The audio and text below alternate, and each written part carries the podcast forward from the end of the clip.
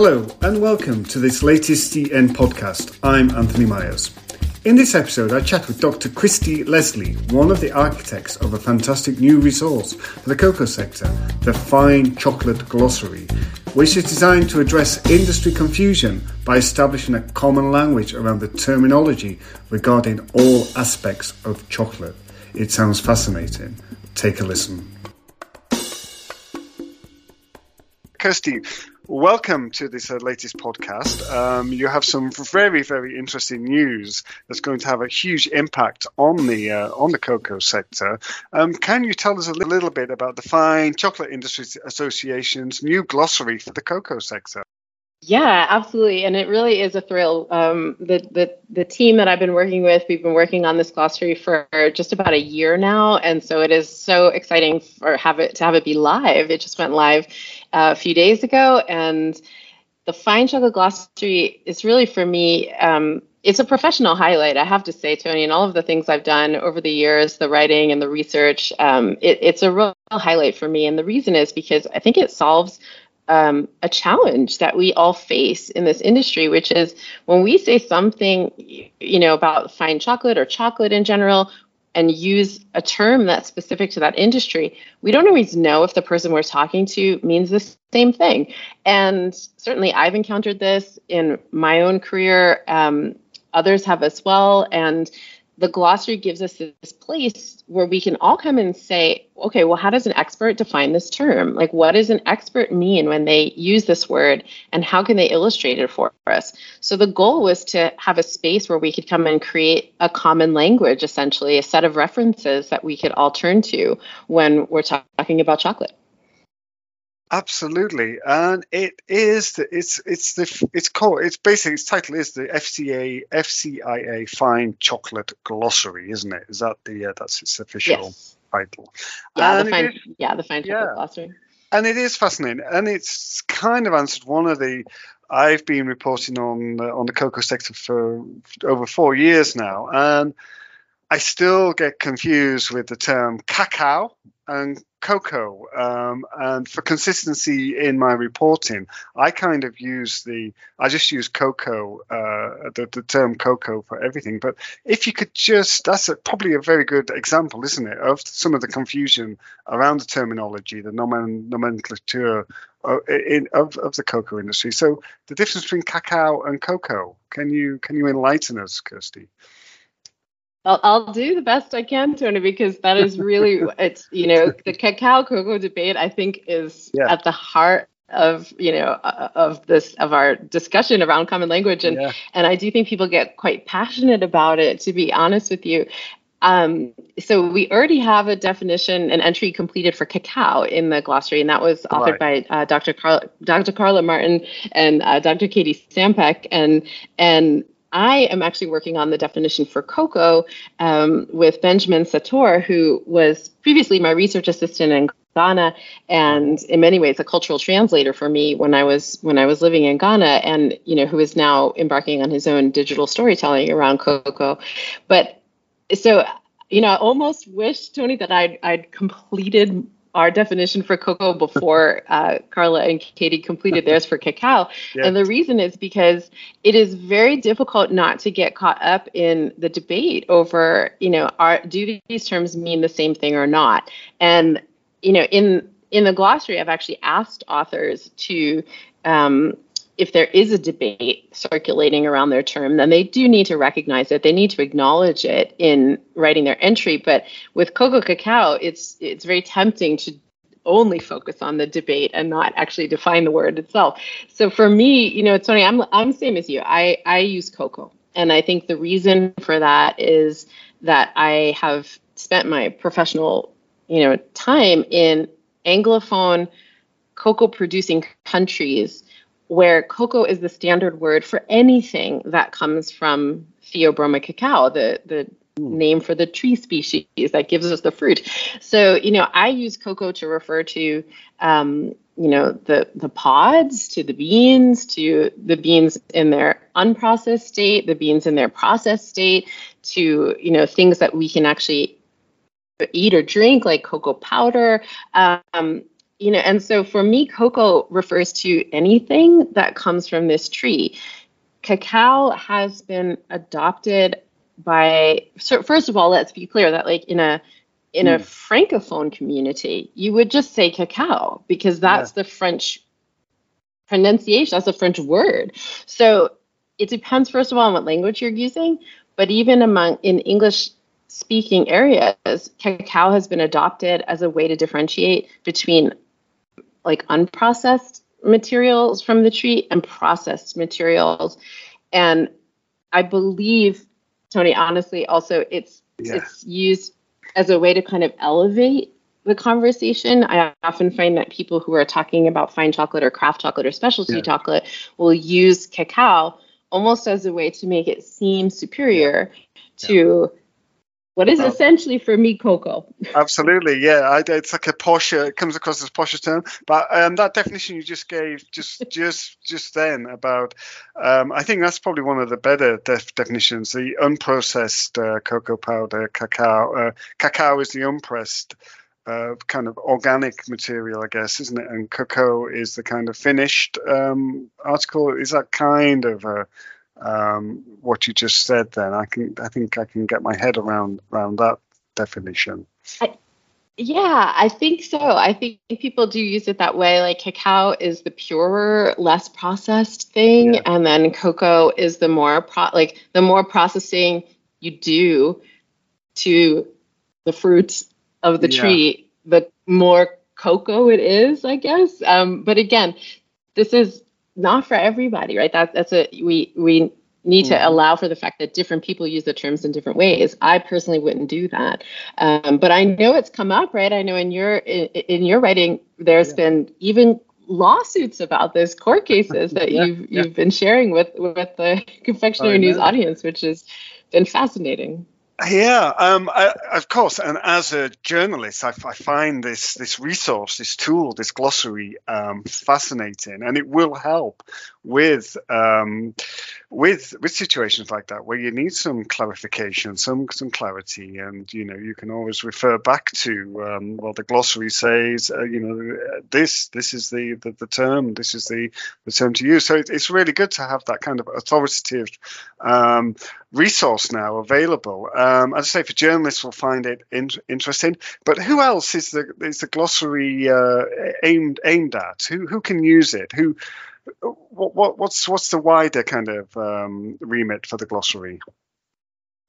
Yeah, thank you for asking that because it was a shift for for the team. You know, when we first had the concept for the glossary, I personally had imagined it as an internal tool for the FCIA for Fine Chocolate Industry Association members to use as you know for themselves.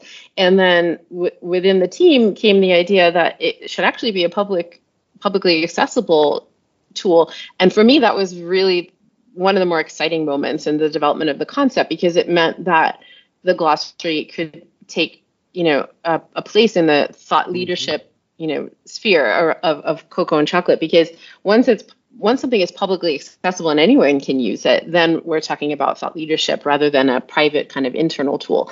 And from there, my own thinking really expanded to, you know, it wouldn't just be ch- fine chocolate professionals, like people who run fine chocolate businesses, mm-hmm. but it could be journalists. It could be re- professional researchers who maybe have their own area of expertise and want to understand a term that is not in their area of expertise. It could be students who are writing a paper. You know, I'm sure you get the same, but I get many requests from students at every level, from honestly grade school all the way through, you know, advanced degrees, asking me for clarifications on on words and concepts.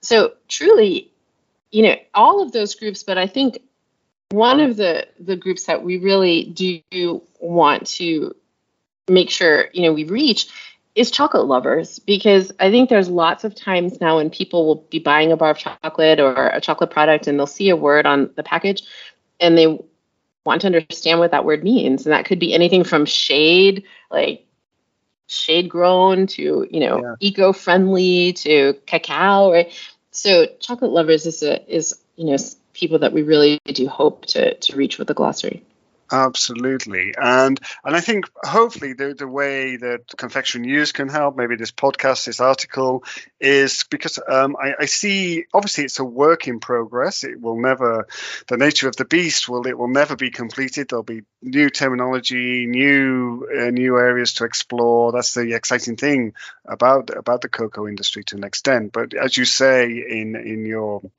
in your release. Um, about 14% of entries have been completed. You hope to to have a completion rate of 25% by the end of April. And I and what you you're actively looking, aren't you, for for contributors, experts in field in, in their field to to contribute to the glossary. There's um, I had a quick look at, at, some of the terms, you know, some of the terms that, that keep coming up all the time, like self certification, premium, fair trade, traceability, transparency, value chain, supply chain, the differences between those. I know some some have already got entries in there, but it's that clarity, isn't it? That's that's that's what you're, and this is what you're looking for now, isn't it? Experts that can add their add their input, add their knowledge to the glossary to make it a complete um, and useful resource uh, research tool. Is that that correct?